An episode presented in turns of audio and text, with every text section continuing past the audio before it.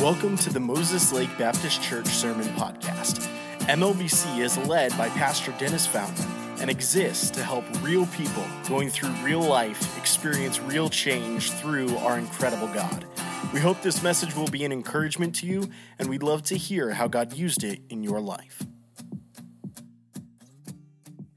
And, uh, today's sole focus is just upon what our focus is every week at church, and that is the fact that we do serve a risen Savior. And today we're going to kind of explore the crucifixion, the burial, and the resurrection of Jesus Christ. And I want to ask you a question today as we kind of get started. The question is what is your response to the resurrection? What is your response to the resurrection? Take your Bible and go to John chapter 19, if you will, and we will be there in just a couple of minutes in John chapter 19 you ever noticed how different people have different responses to the same situation? You ever notice that? Maybe those of you that are parents or at work, you have a situation come up and you just watch as people just act differently about that situation. A few months ago, or about a month ago, uh, we had to fly to San Diego. I was speaking at a conference down there, and so the whole family went. We were going to sing down there a little bit at the conference as well. And so we're sitting here at the airport Monday morning. Our flight left at about 10:30, 10:45 in the morning, and we got there. It's probably about 8:45, 9 o'clock when we got to the terminal. And we were sitting at our gate, ready to wait, uh, wait, ready to board our plane and head out. And as we were sitting there, um, a plane began to deboard. People began to get off of a plane. But what was different about this than normal? I mean, usually people get off a plane, they go to baggage claim, they're off, they're done. But they, these people exited and they all came to the terminal and they started forming lines and they started congregating, they started sitting down, and they weren't leaving. And I thought, oh man, they were supposed to take off. And so after a few minutes, a fellow comes and he sits next to me, and we had a, a discussion about this, but I'll give you the quick story. Their plane was supposed to leave at 5:40 that morning. It was 9:40, four hours later. I said, Well, where, where, were you guys going? The guy said, Well, we were supposed to be in Denver. We're actually supposed to be, uh, well, my connecting flight's leaving right now. And I was like, Oh, that's a bummer. And I remember sitting there as what the story was. They had got on their plane at five five o'clock, supposed to leave at five forty. After being on that plane for an hour, there was mechanical issues. They had to get off of that plane, get a new plane, got on that plane, and then their uh, the employees were over hours because they had done an overnight flight, and so they had to find a new crew. They couldn't find a new crew. They canceled the entire flight. Talk about a bummer. If you've ever traveled and that's happened to you, you know. It's just not a fun thing. So here's these people, and I watched. Well, let me ask you this. How many of you people watch? Be honest. You people watch? Yeah. You know what I'm talking about? You just sit somewhere, you just watch people, and you laugh. And then you think to yourself, I would never do that. I was sitting there watching people, and here's these lines of people, and I'm watching as someone walks up to the counter and begins banging their fist and saying, Do you know who I am? I need to get to my destination, and begins just berating this young lady that's behind the counter. And I'm sitting there thinking, Bro, you're on Southwest Airline flying out of Spokane. You ain't nobody. Like, let's just be honest, you know. And I'm thinking that. And then uh, there's other people congregating and they're talking with each other and they're complaining. And then the guy next to me, you know, he's like, hey, honey, I'm, I'm not going to make it home today. Uh, here's the story, here's the situation, but it's okay, you know. I talked to one fella, he knew I was a pastor, and he was, I said, man, that stinks, your plane getting delayed like that. And he was like, no, I, I see it as an answer to prayer. And I was like, You're just saying that because you know I'm a pastor. That's the only reason you're saying that. Man, you know what? People respond differently to the same situation. I sat back down, and my kids are all like, man, what would we do? What would we do if our, if our plane canceled? What would we do if, and they began talking about what they would do if their plane got canceled. You know, a lot of us, we, uh, we know what we would do until we actually have that experience. It's like parenting. Everybody's an excellent parent before you have kids, right? You can tell everybody how they parent wrong. Like I remember with my sisters, I would tell them how they were wrong as parents. And I would be like, You are doing this wrong. And I, I remember my one sister, Dawn, I mean, I'd tell her all the time. And then we had three kids, five years old and under. And I remembered when she, when I wasn't a parent and she was, she would say, Just wait till you have kids. Well, when we had three kids, five years old and under, I went back to my sister and I said, I don't say this often, but I'm sorry. You were right. Man, you're a professional parent until you have kids. What makes the difference? Personal experience. You know, today we come and we celebrate the resurrection of Jesus Christ. We celebrate what he did upon the cross, the death, the burial, and the resurrection, the fact that he is risen again, that he is alive. And while there are some here today that say, Yes, I have reason to celebrate, there may be others that say, What's the big deal? What's all of this about? And what makes the difference is personal experience. I want to ask you this question have you ever personally experienced Jesus Christ?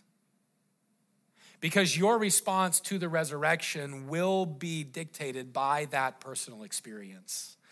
And today, here's what we're going to do. We're going to jump in the passage. We're going to look at John 19 and John 20 at a very familiar portion of Scripture, the crucifixion of Jesus and the resurrection of Christ. And we're going to see some responses of people, people who some of them knew that Jesus was supposed to be raised from the dead, and yet they didn't believe. And we're going to see their response.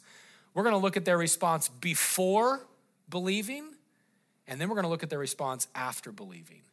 And we're going to see the difference is the personal experience. John chapter 19, we're going to be here this morning. If you would stand with me, John 19, beginning in verse number 16. I'm just going to read some verses. You can look at them on your Bible or on the screen. And then we'll pray and we'll get into the passage this morning. John 19, verse 16 to 19, it says this Then delivered he him, therefore, unto them to be crucified. So Pontius Pilate delivers Jesus to the Roman soldiers to be crucified. And they took Jesus and led him away. And he, bearing his cross, he went forth into a place called the place of the skull, which is called in the Hebrew Golgotha where they crucified him, and two others with him, on, one on either side, on either side one, and Jesus in the midst or in the middle. And Pilate, he wrote a title, and he put on the cross in the writing of the Jews, or excuse me, and the writing was Jesus of Nazareth, the King of the Jews. The crucifixion of Jesus is something that many know about. The resurrection is something that many believe they know about, but the personal experience of Jesus is something you have to know about. And today, when we look at the resurrection, I'm going to ask you, based upon your personal experience, what is your response to the resurrection? Or really, what should our response be? Let's pray. We'll get right in the message and hear from God this morning. With our heads bowed and our eyes closed, would you take a minute and just in the quietness of the moment in your own heart, would you pray and ask God to speak into your life today?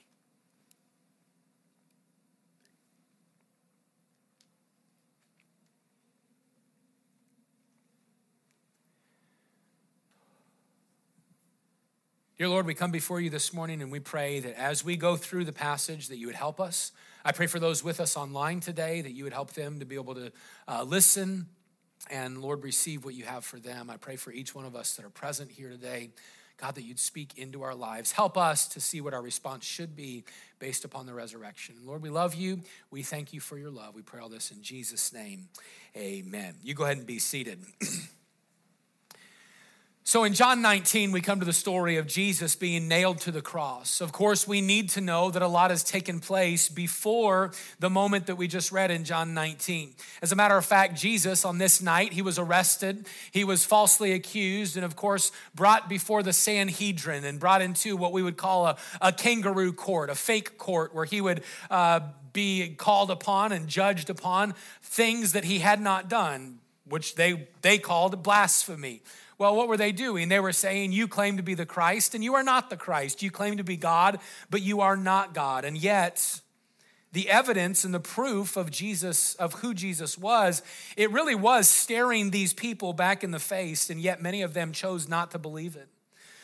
If you actually look to the story, you would find that Jesus had compiled at this time an absolutely indisputable resume. Through his teaching, his knowledge, his wisdom, his miracles, and through his life, really it would be impossible to state that Jesus was anything except for who he claimed to be. You see, Jesus claimed to be God in the flesh. He claimed to be God's only begotten Son, he claimed to be 100% perfect. He claimed to be the Messiah that was sent for the entire world. And the truth is today that Jesus proved all of those claims to be 100% true. But they didn't believe him, so they arrested him. They conjured up lies and misrepresentations of him, and then they would beat him profusely and scourge him. They would mock him. They would spit upon him. They would rip his beard from his face and beat him again and again and again, literally until he was unrecognizable as a human being. And so then they took him and they nailed him to a cross. So here he is hanging on the cross. What we just read in John 19. On that cross, he spoke many words. He spoke to one of the thieves that was one of the uh, gentlemen that was on the side of him, nailed to another cross. That man believed upon Jesus, and Jesus spoke the words to him Today you will be with me in paradise. Jesus spoke from the cross. He spoke to one of his followers, a man by the name of John, and he committed to John, his mom. Hey, John, I'm dying. Take care of my mom as I leave, uh, would be how maybe we would term that. But then Jesus spoke some incredible words. John 19, chapter 19, verse number 30, records some words that Jesus spoke just before he died. And those words were this It is finished. It is finished. Well, what is he saying is finished? Well, the work that Jesus came to do, the Bible is very clear. Jesus did not come to die for his sin, Jesus came to die for your sin and my sin. Let's just be honest about sin this morning. I say it here often. You don't have to teach people, you don't have to teach a kid how to sin. I never taught my children how to lie, and yet they're a bunch of little liars. Hey, I never, you, you, you never had to be taught how to sin. Sorry, guys. I mean, I mean it, but I'm sorry. You didn't have to be taught how to sin. Why? Because we are all born sinners, and Jesus knew that, and that is exactly why Jesus came. He came and he lived a perfect life, and he fulfilled the law. He fulfilled what was demanded of, uh, what would be demanded of us. Jesus fulfilled that, and when he died upon the cross, the entire reason he was dying was for you and for me. It was for your sin and for my sin. Isaiah would actually write it, prophesy it this way that he would be bruised for our transgressions, or he would be wounded for our transgressions, bruised for our iniquities, and the chastisement of our peace was upon him, and with his stripes we are healed. Hey, the entire reason Jesus came was to die for you. Paul would say this to the praise of the glory of his grace, wherein God hath made us accepted in the beloved. Speaking of Jesus, in whom we have redemption through his blood, the forgiveness of sins, according to the riches of his grace. The fact is today that Jesus Christ came so that you and I could have forgiveness and would be offered forgiveness. And when he was dying upon the cross, and when he said those words, it is finished, and then bowed his head and died, the reason he was saying it is finished is because it is paid. Your sin debt and my sin debt is paid. He took the blame, he took the, uh, the punishment of our sin, he took the judgment of our sin. All of that was placed upon Jesus Christ when he was on the cross. Why? Because of his love for you because he loved you, because he loves me. But he didn't stay dead. You see, if he would have stayed dead, then Jesus would have just been another crazy religious fanatic. But he didn't stay dead. Jesus rose from the dead. Why did he raise from the dead? He rose from the dead to prove who he was. Here's what happened at the resurrection John chapter 20 and verse number 1. It says, The first day of the week cometh Mary Magdalene early when it was yet dark under the sepulchre, and she seeth the stone taken away from the sepulchre, then she runneth and cometh to Simon Peter and to the other disciple whom Jesus loved, and saith unto them, They have taken away the Lord out of the sepulchre, and we know not where they have laid him. Peter therefore went forth, and that other disciple, and he came, they came to the sepulchre. They both ran both together, and the other disciple did outrun Peter and came first to the sepulchre, and he, stooping down and looking in, saw the linen clothes lying, yet went he not in. So that's John. He didn't go in. Then cometh Simon Peter following him and went into the sepulchre, and he saw the linen clothes lie, and the napkin that was about Jesus' head, it was not lying with the linen clothes, but wrapped together in a place by itself. Then went in also that other disciple which came first to the sepulchre, and he saw and believed, for as yet they knew not the scripture that he must rise again from the dead. Then the disciples went again unto their own home. Matthew records it this way. In the end of the Sabbath, as it began to dawn toward the first day of the week, came Mary Magdalene and the other Mary to see the sepulchre. And behold, there was a great earthquake. For the angel of the Lord descended from heaven and came and rolled back the stone from the door and set upon it. His countenance was like lightning and his raiment white as snow. And for fear of him, the keepers, the guards, they did shake. They became as dead men.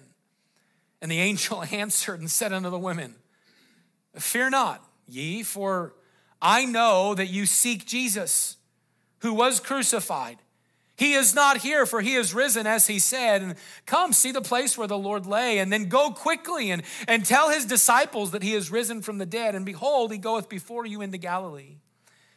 And there shall you see him. Lo, I have told you. And they departed quickly from the sepulchre, from the tomb, with fear and great joy, and did run to bring his disciples word. So here's the resurrection story being recorded or told to us by John, by Matthew. We know, and we don't have time to do all of the research, but you can go, and I would encourage you to do a little study on your own. The, the, the disciples or the followers of Jesus, when Jesus was alive, Jesus taught them that he would raise again from the dead. There's a few places in scripture where Jesus spoke to them about his life after death. But the disciples, the followers of Jesus, they didn't connect the dots. They were like kids sometimes. You know how your kids are? Well, you know how all kids, you know how you were when you were a kid? Mom would say something, you would hear it, but you wouldn't listen to it. Remember that? And mom would say, Hey, hey, hey, are you listening to me? Yeah, mom, I heard you. No, no, no. I'm not asking, Did you hear me? I'm asking, Are you listening to me? Is it clicking? Is it? My mom never had to say that to me growing up. I was perfect, and my sisters are not here to tell me otherwise. But no, I was that kid. My mom would say, I don't want you just to hear me, I want you to listen. Well, the disciples, they had heard that Jesus would raise again, but they hadn't really listened to it, they hadn't really connected it. And so here's what we're going to discover today the resurrection, it happened. A few of them even saw angels. But what we're going to see is their response to the resurrection before seeing the resurrected Christ again, before having a personal experience. Because when we have personal experience, response will change. Notice first with me today, there was a response of fear. Again, we, we don't have the time to read all of the chapters. You can go home later. You could read John chapter 13 through 21. And then you could go and you could read um, Matthew chapters 26, 27, 28. You could read Mark chapter 15 and 16. And then you can read in the book of Luke chapters 22 to 24, and you'll see all of what we're talking about today. The response of fear. There were some that after Jesus after they found out Jesus had risen from the grave, or so, so they had heard that, that their response is to be fearful. If you were to travel in our passage in John 20 a little bit further, you would find verse number 19. It says this At the same day at evening, being the first day of the week, when the doors were shut where the disciples were assembled for fear of Jews, for fear of the Jews. Here's what took place. When Jesus was crucified, he was crucified by the religious leaders of the Jewish Sanhedrin. These would be the people uh, that everybody would kind of look to to have the, the knowledge about the Messiah. Well, here's a man claiming to be Messiah, and they thought he wasn't the Messiah, and so they have him crucified. Well, now, that morning, let's go, that, that morning, you had heard Jesus is risen from the dead, but you haven't seen him yet. And where do we find many of the followers? Well, they're in that upper room. Well, why are they in the upper room? Why is the door locked behind them? The phrase doors were shut with the disciples. That means those doors were, were shut. They were locked. They perhaps were even barricaded. Why were the disciples in there? I mean, Jesus is alive. Well, up until this point, many of them hadn't seen him yet. And it says that they were there for fear of the Jews. What does that mean? They're thinking the Jews are coming after them next. Their, their response to the resurrection is a response of fear. I see, secondly, the response of sadness. The response of sadness. Now, I, have tried as I studied this week and I thought through these responses and looked in the passage and see these Trying to put myself in the place of the followers of Jesus. No doubt they would be sad. But they're sad. They, they've heard Jesus is risen from the dead. But if you go and you read John 20, verse number 11, Mary, she stood without the sepulchre weeping. And as she wept, she stooped down and looked into the sepulchre. She doesn't know where is, where is Jesus. They don't know what is going on. They don't know all of the answers. We find a little bit later, if you were to go to Luke 24, there's some followers of Jesus that are traveling from uh, where they were in Jerusalem. They're traveling to Emmaus. They're on the road to Emmaus, and they have this encounter with Jesus. They don't recognize him yet. And here's what Jesus says to them Luke 24 19. He, Jesus, said unto them, What manner of communications are these that you have one to another? Why are you guys talking like this as you walk and are sad? Well, what were they talking about? Well, no doubt they're talking about the events that have just unfolded. Man, I can't believe they crucified it. And then did you hear? Did you hear this morning they went to the grave and he's not there? What, what's going on? Their countenance is sad. Many of the followers after the resurrection, even though Jesus had risen from the dead, they hadn't personally experienced him yet, they were still in sadness. I find the response of, of fear. I find the response of sadness. I find the response of doubt. Doubt many of the followers of Jesus, they doubted.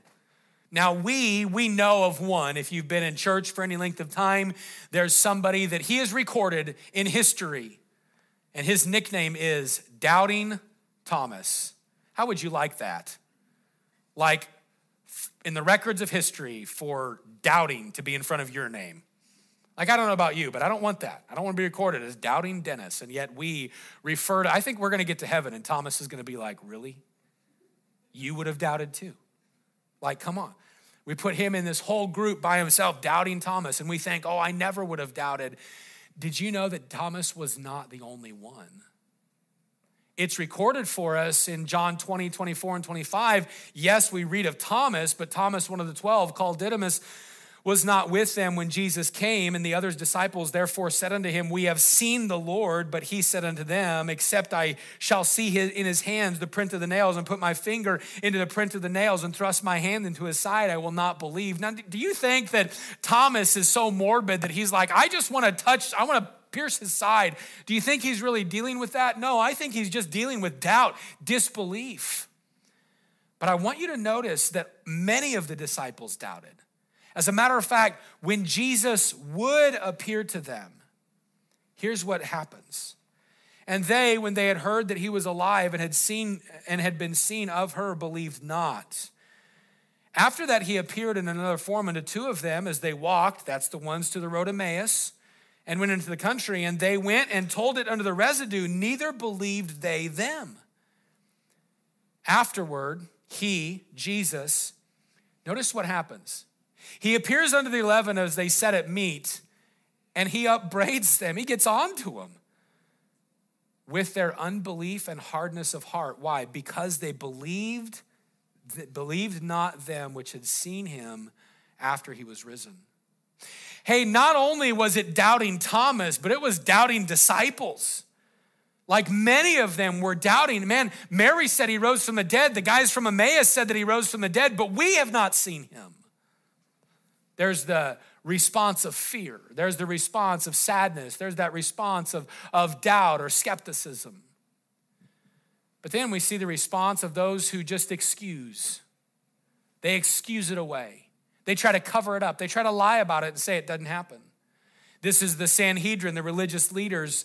If you were to go to Matthew 28, and we won't do it, but verse 11 down through verse number 14 or verse number 15, the, the uh, religious leaders are there with the guards. The guards come and they're like, hey, listen, here's what happened last night. And the religious leaders tell them, okay, wait, you can't tell people that you saw an angel and that he, wo- he walked out. You can't tell people that. So here's what you're gonna do you're gonna say that his disciples came by night and they stole him away, and they did it while you slept. And then they said this, and if this come to the governor's ears, we will persuade him and secure you. And so they, those guards, took the money and they did as they were taught. And this saying is commonly reported among the Jews unto this day. Why were the Jews, why were the Sanhedrin so adamant about covering this up? Why were they so adamant about excusing it? Because the evidence was staring them in the face. And if they admitted that he rose from the, get, from the dead, do you know what they're admitting? That he is, in fact, the Messiah,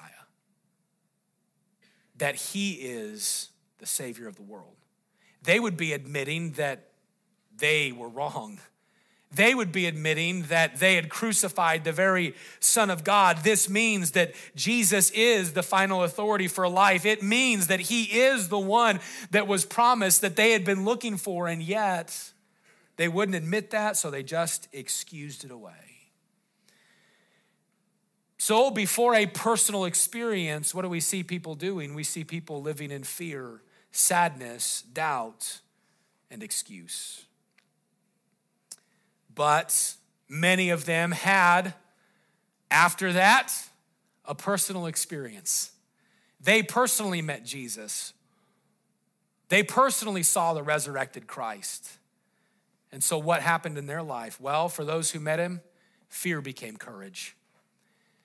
A personal experience with Jesus allows fear to become courage. if you were to travel to the book of Acts, what you would find in Acts chapter number two. It would take place about four weeks, four and a half weeks, maybe five, following the events that we read toward the, uh, the end of, of John's gospel. About 40 days or so, 45 days after the resurrection of Jesus, you know what you have taking place? The same disciples, now remember, they were hiding for fear of the Jews. In Acts chapter 2, you know what you find? You find them standing before Roman guards, the Sanhedrin, and all the people had, that had yelled out, Crucify him. And here's what they're doing Acts chapter number two. Peter's kind of the leader of it, standing before all of those people that had crucified Jesus. And with courage, they say this You're the ones who crucified him. Hey, Jesus is the Messiah. We have seen him with our own eyes. He has risen from the dead. He is who he says he is. And with courage, they begin to declare that Jesus is King of Kings and Lord of Lords. Hey, why would somebody do that? Because they had had a personal experience with Jesus Christ. Their fear became courage. There's a great book out there. It's called The Cold Case Christianity by an author by the name of J. Warner Wallace. Listen to what he says about the courage of the followers of Jesus and the early, early disciples. He says this The martyrdom of these original eyewitnesses is in a completely different category from the martyrdom of those who might follow them.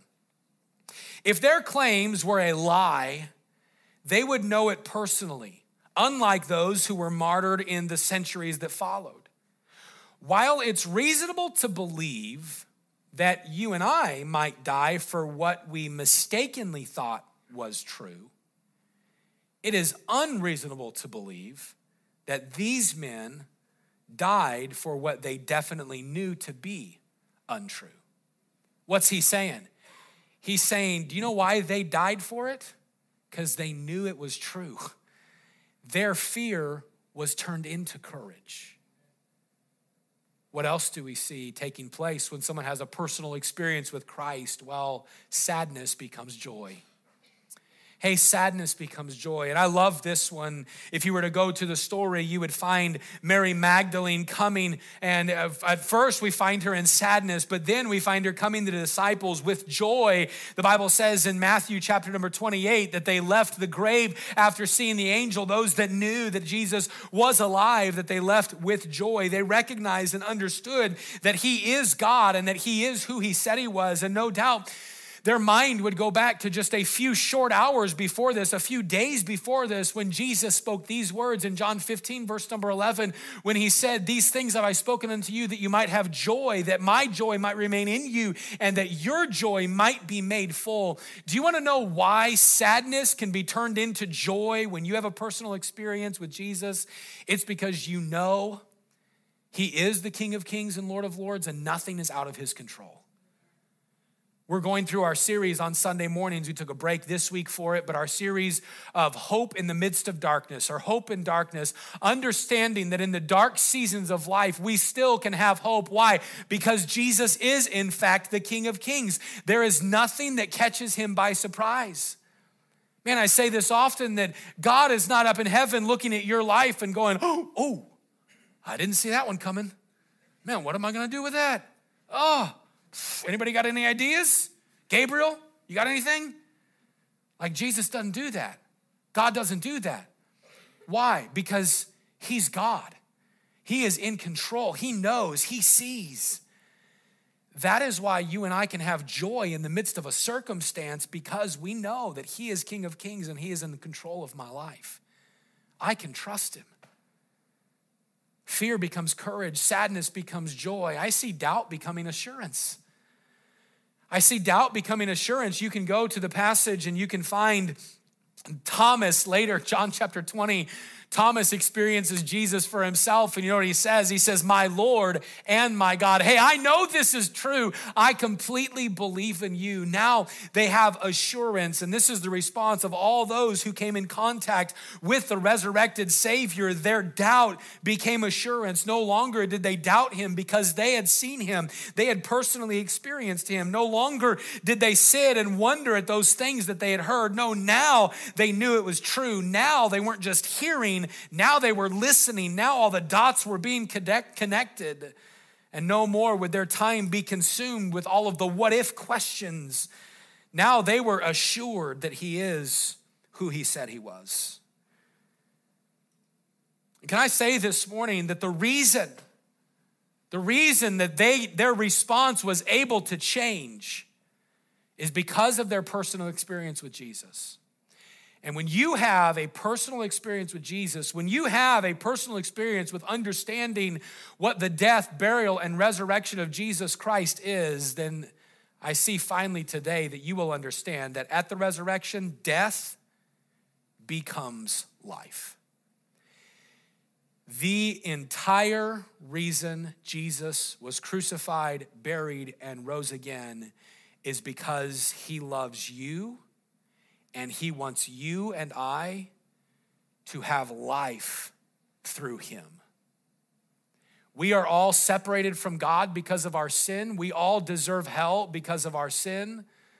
But when Jesus died as the perfect sacrifice, He died for our sin. And when He rose from the dead, He was doing that to prove He could be trusted and to prove that He has the power not only over death, but He has the power over every situation in your life. He said it this way to Nicodemus in John chapter 3, verse number 17 For God sent not his Son into the world to condemn the world, but that the world through him, through Jesus, might be saved.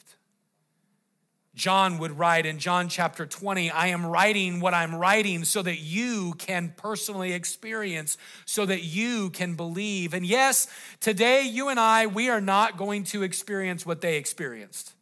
What do you mean, Pastor? We're not going to conjure up something and Jesus going to walk through that wall and personally, physically appear. No, Jesus recorded it for us. Did you know there's historians that even write to the proof and the evidence of Jesus. Josephus, a great Jewish historian, Thallus, a great Jewish historian, Tacitus, a Roman, Roman historian, and the names continue and the illustrations continue of people writing to the truth of who Jesus was. We use the scripture, the holy word of God. And do you know why they wrote this? They wrote it so you and I can have a personal experience. So, my question today is what is your response to the resurrection? What is your response to the resurrection? Do you know? Do you know and believe that Jesus rose from the dead? Have you believed him yourself? Oh, not not because church is your grandma's thing or your wife's thing or your husband's thing or your friend's thing, not because you grew up in church, not because you were baptized. No, no, no. Have you personally put your faith and your trust in Jesus Christ because the resurrection, Jesus did it so that your death could become life? He did it so you would have eternity in heaven. And so I ask you today what is your response to the resurrection? What is your response to the resurrection? I close today with two thoughts. The first one is this if you have received Christ as your Savior, I mean, you know Him. There's been a time in your life where you put your faith and your trust in Christ. Can I ask you a question? Are you living a life before the resurrection or after? What do you mean, Pastor? Before the resurrection, they were in fear, they were in sadness, they were in doubt. After the resurrection, they were encouraged, they were in joy, they were in assurance. Did you know that the resurrection is meant not only to change our eternity, but it is meant to change our everyday? And if you are here this morning and you know Christ as your Savior, don't just celebrate the resurrection today. Tomorrow, you can have the same joy. Tomorrow, you can have the same victory. Tomorrow, He is still the King of Kings. Tomorrow, you can have the same assurance. And if you're here and you know Christ is your Savior, then today make the decision man, God, help me not to just celebrate Easter once a year. Help me to celebrate it every day because you are alive. But this morning, maybe you're here and you've never personally put your faith and trust in Christ. I would ask you that question Have you received Jesus Christ into your life? Have you made it personal? Jesus wants you to make it personal. He wants to spend eternity with you. He has offered you complete forgiveness, He has offered you complete salvation, all based upon His death, burial, and resurrection. But He will not force you to receive that. That has to be a personal decision that you make.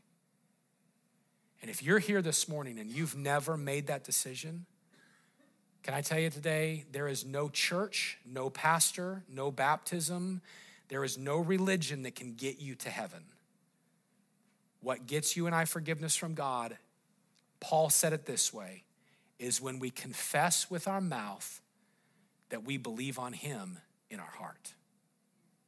I want to ask you today if you've never chosen Jesus for you, today needs to be that day. The resurrection was for you. He did it because he loves you.